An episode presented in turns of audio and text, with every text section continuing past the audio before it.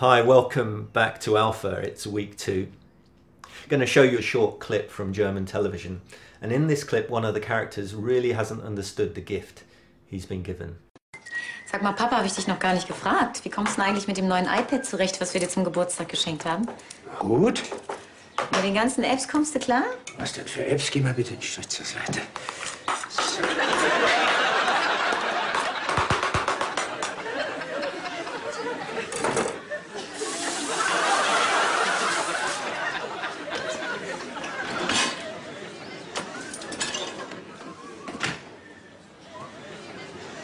So.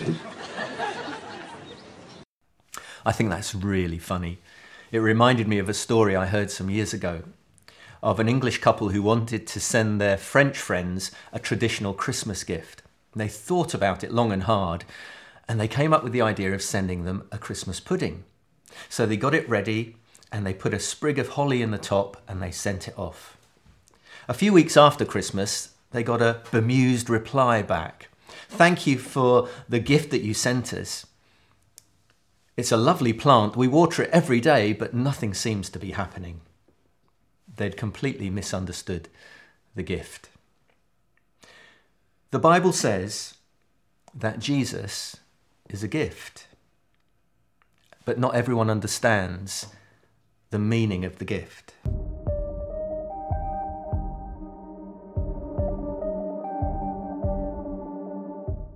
We may know the story, but do we know what it really means? There was a children's nativity play. We all love nativity plays. All was going well. Mary was sitting in the right place, and the small child playing the angel Gabriel appeared right on cue. Unfortunately, the angel Gabriel decided to enlarge his role a bit and began to ad lib. I think he was a bit miffed about missing out on Joseph yet again. He said, "Mary, you will give birth to a baby boy and you will call him Jesus." And then he added a little unhelpfully, "But don't get too attached to him because he dies at Easter." He knew the story. Maybe we are familiar with the story, even if we don't understand everything about it and what it means. At Christmas, we celebrate the birth of Jesus in Bethlehem, God with us, that amazing event that split history into two, before and after. At Easter, we remember the death of Jesus on Good Friday, and then we celebrate the resurrection of Jesus from the dead on Easter Sunday, that event that changed the world forever. So today's big question is, why did Jesus die? Why did he have to die? Why did he die in the way that he did? Perhaps the most famous verse in the New Testament comes in John's Gospel, chapter three, verse sixteen, and it explains the why. For God so loved the world that he gave his one and only Son, that whoever believes in him will not perish, but have eternal life.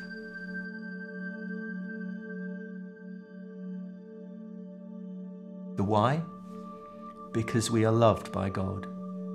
Not just loved, so loved by God. And he doesn't want any of us to perish, but to live eternally with him. How do we receive the gift? By believing in Jesus, believing in his name. An ancient Christian writer called Saint Augustine said this, "The whole Bible does nothing but tell of God's love for us." The Bible describes why Jesus came in lots of different ways. He came to be our saviour. He came on a rescue mission. He came to pay our ransom, to set us free. Someone else has put it like this, Jesus came to pay a debt he didn't owe because we owed a debt we couldn't pay. It's clear from the New Testament that Jesus knew who he was and why he had come. But he could have avoided this terrible death at any time. he could have just walked away.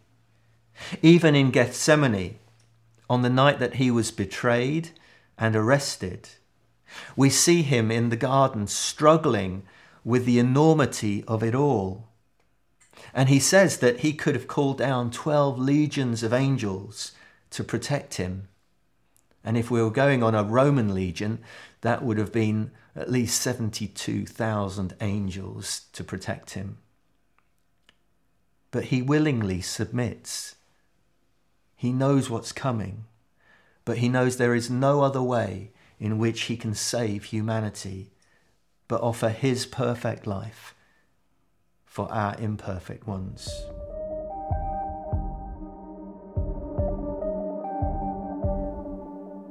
So today we focus on the cross.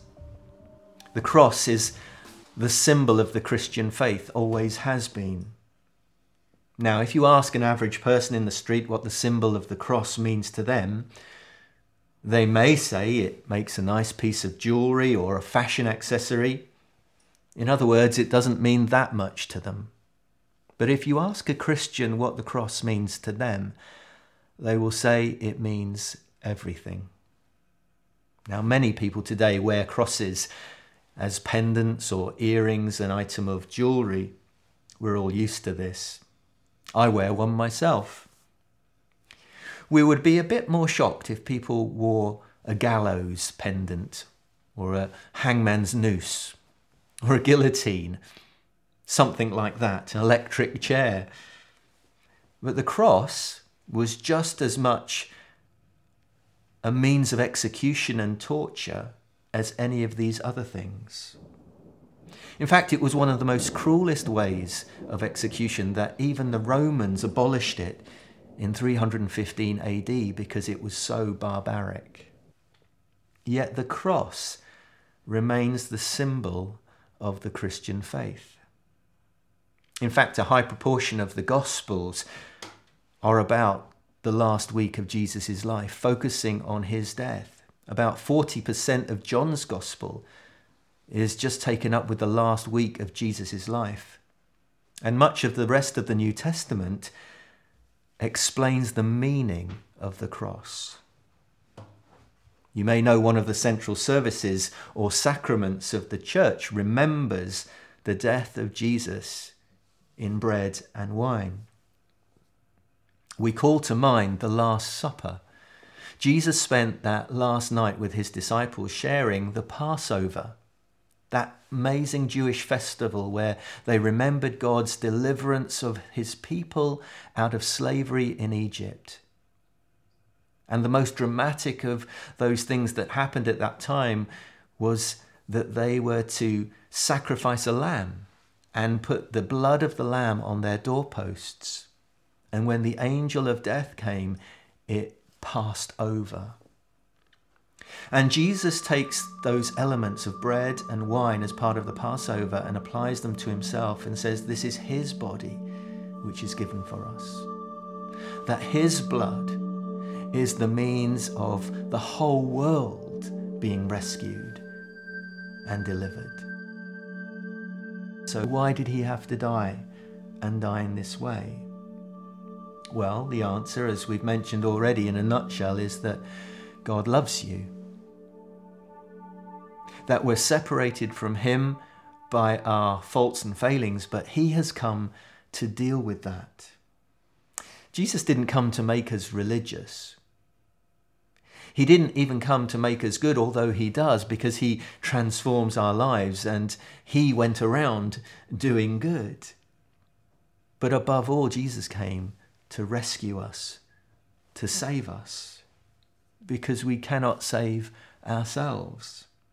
In a way, he bridged the gap between a holy God and an imperfect humanity. The cross is the bridge. Some people say to me, well, I've no need of Christianity. I don't believe in Jesus. Why do I need to? I'm happy and content with my life. I'm a good person and I try and lead a good life. Surely that's all that matters. I want to cover this thing of why the need for Jesus. In order to understand why Jesus died, we have to go back and look at the greatest problem that confronts the world and everyone in it. Now, if I asked you that question, you may come up with lots of uh, answers, possibilities. The greatest problem that confronts the world. Is it war? Is it extremism? Is it terrorism? Is it global warming? Yet when we dig down deeper into all of these things, underlying them all is a tiny word called sin.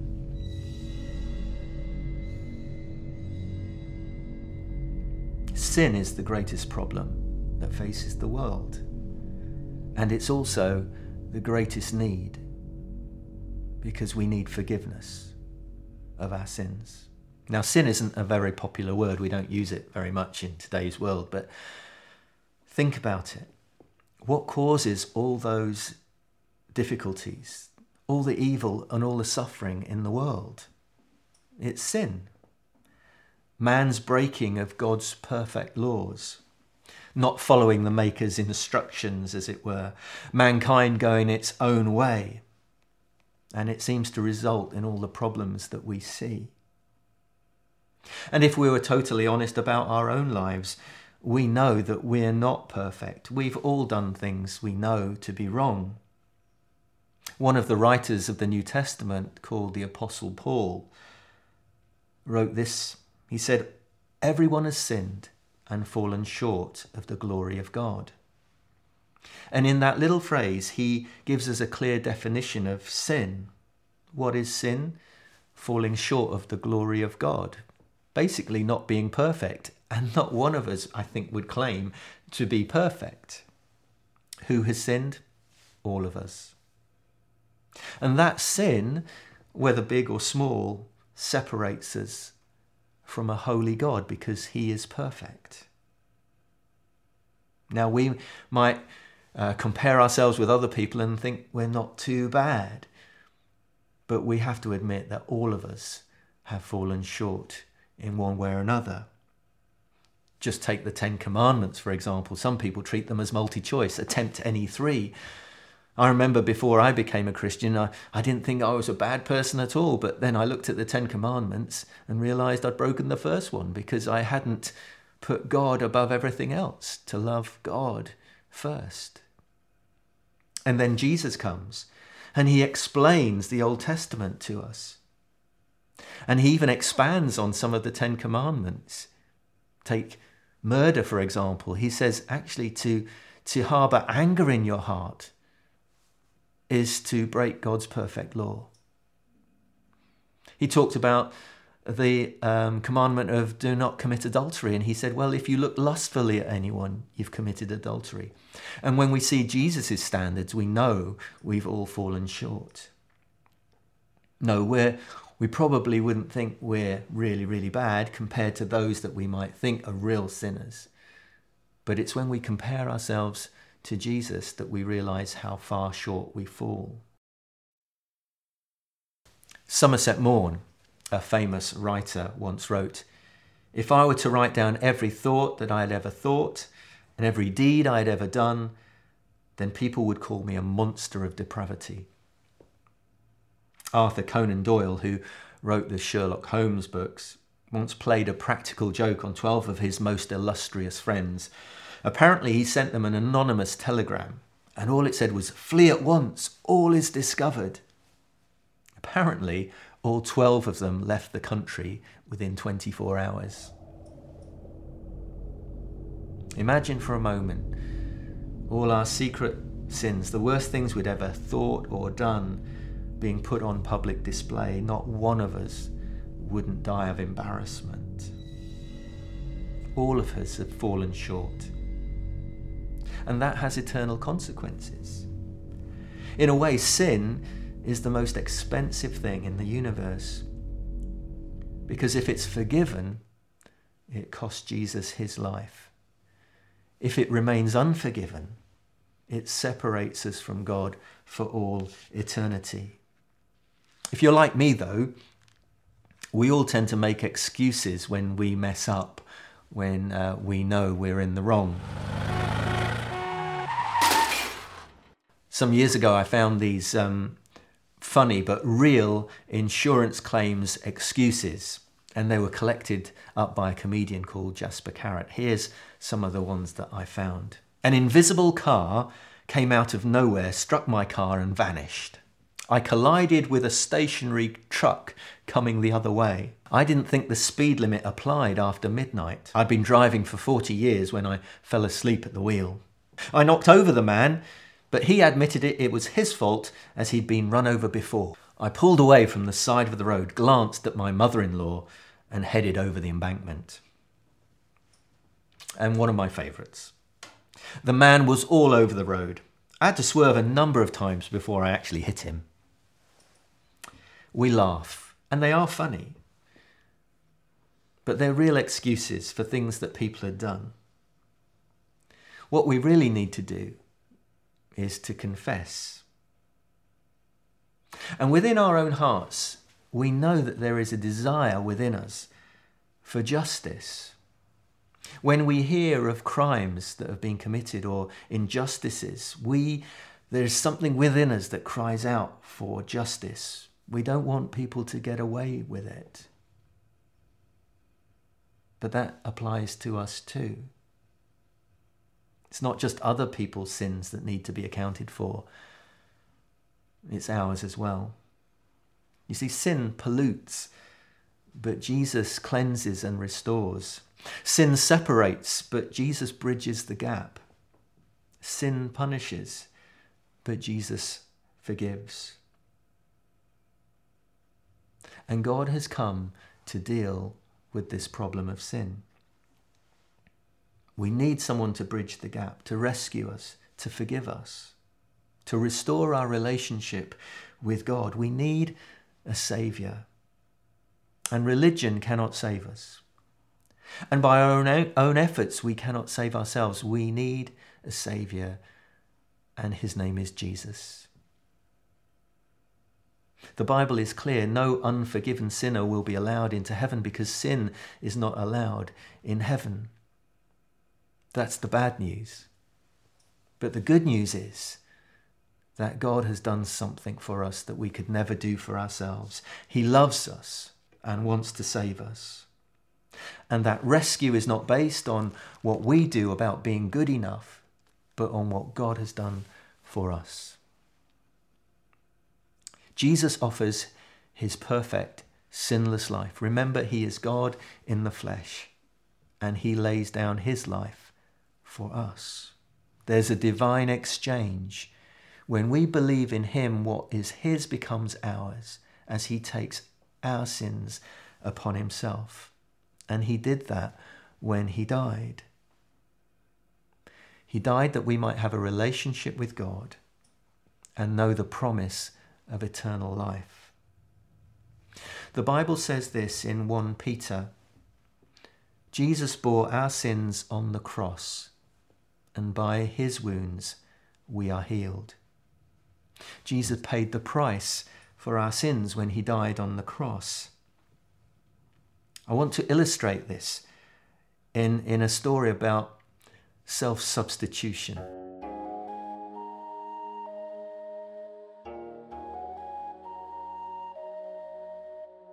In his book, Miracle on the River Kwai, Ernest Gordon wrote the true story about the life of prisoners of war working on the Burma Railway.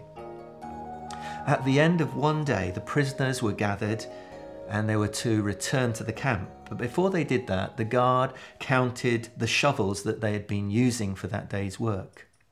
Ten prisoners, only nine shovels. One shovel was missing.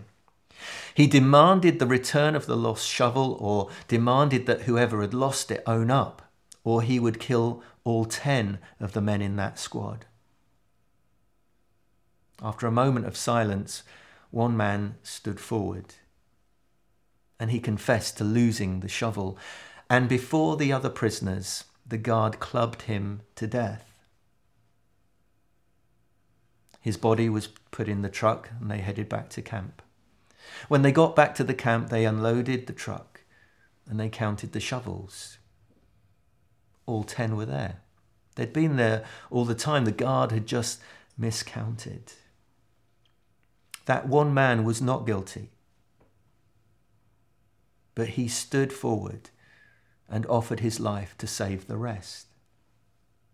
Self-substitution. And on a bigger scale, a cosmic scale, that's what Jesus has done for us. Because our sins separate us from God and will lead to death, an eternal death. But Jesus wants to give us life, eternal life. And Jesus didn't die just for one man or a few men, but for everyone. For everyone who would repent, and that word repent just means turning around.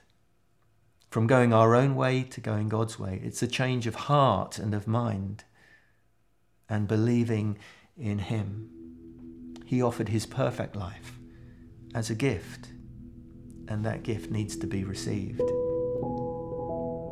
Jesus was our substitute. He endured the pain of crucifixion. He fulfilled that whole of that Old Testament. That the blood of sacrifice paid for sin in the Old Testament, and Jesus offers his own life as that ultimate sacrifice, once for all, never to be repeated. He gives his life for us. Think of what he went through for us. He submitted to Roman torture. He was scourged and flogged. The very flesh from his body would have been ripped to shreds.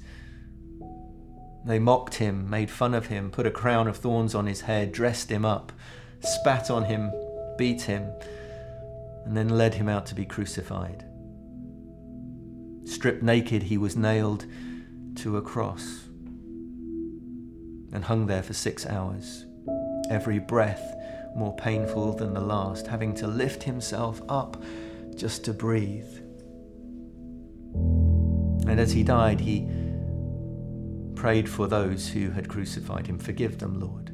They know not what they do. He died between two criminals. One hurled insults at him and one turned to him in faith. And he said to that one, "Today you'll be with me in paradise." And as he died, he said these amazing words, "It is finished." That word he used means it's paid in full. He'd accomplished what he'd come to do, to die for this broken and lost world, for everyone in it. For God so loved the world that he gave his one and only Son, that whoever believes in him won't perish, but have eternal life. Jesus died for us. The worst part of his suffering, however, was not the physical torture or the emotional pain of being deserted by his friends. It was that spiritual separation between him and his Father. One of the cries on the cross was, "My God, my God, why have you abandoned me?" It's from a psalm, Psalm twenty-two. Because in that moment, when Jesus bore our sins, he was separated from his heavenly Father just for that moment. He became sin for us and died in our place. The death of Jesus shows me that God understands suffering as well, knows it intimately. He is not far from any one of us. And so that's why Jesus died, to reconcile us to God. Jesus, when he walked on this earth, also said that he was the judge of all mankind. So he's both Saviour and judge. And one day we'll all stand before him, and we'll either see him as one that we fear as a judge or know as a saviour. But he is both. This story just uh, helps me understand that a little bit. Two people who went through school and university together. They were good friends, but after university they went their separate ways. One became a judge, and the other's life fell apart, and he ended up as a criminal. And one day the judge was presiding over a court case, and it was his friend who came before him. He knew that he had to um, administer justice, but he also knew he loved his friend. So in this story, the sentence was a fine, and the judge passed down the sentence, but then he stepped away from the judge's bench and came over to his friend and said, I will pay the fine for you. Now that story just shows us what Jesus came to do. Sin has to be dealt with. There won't be a heaven if there's sin in it. It has to be dealt with. But he comes as judge, yes. But he comes as Saviour too, who loves us. And he gave his life for us. He paid our debt that we might go free. If we were the only person in the world, Jesus would have died for us. Once we understand the gift, then we can receive it and live in the light of its wonder and let it transform our lives. There is something amazing about knowing you're forgiven and that you have eternal life as a gift. Who else could do that for us? Once we see the cross in personal terms, that it was for us, it makes all the difference. So before I finish this talk, I know it's only the second week of the Alpha, and we have many weeks to explore different questions. But I often pause just on this week and pray a prayer, because if there's anyone who's been watching who just realizes that that's true, that the penny has dropped for them, why Jesus died, here's a prayer that you can pray just to take that step of faith. So if that's you, just pray it quietly where you are. Just repeat the words after me if you'd like. And Jesus will respond. Let's pray together.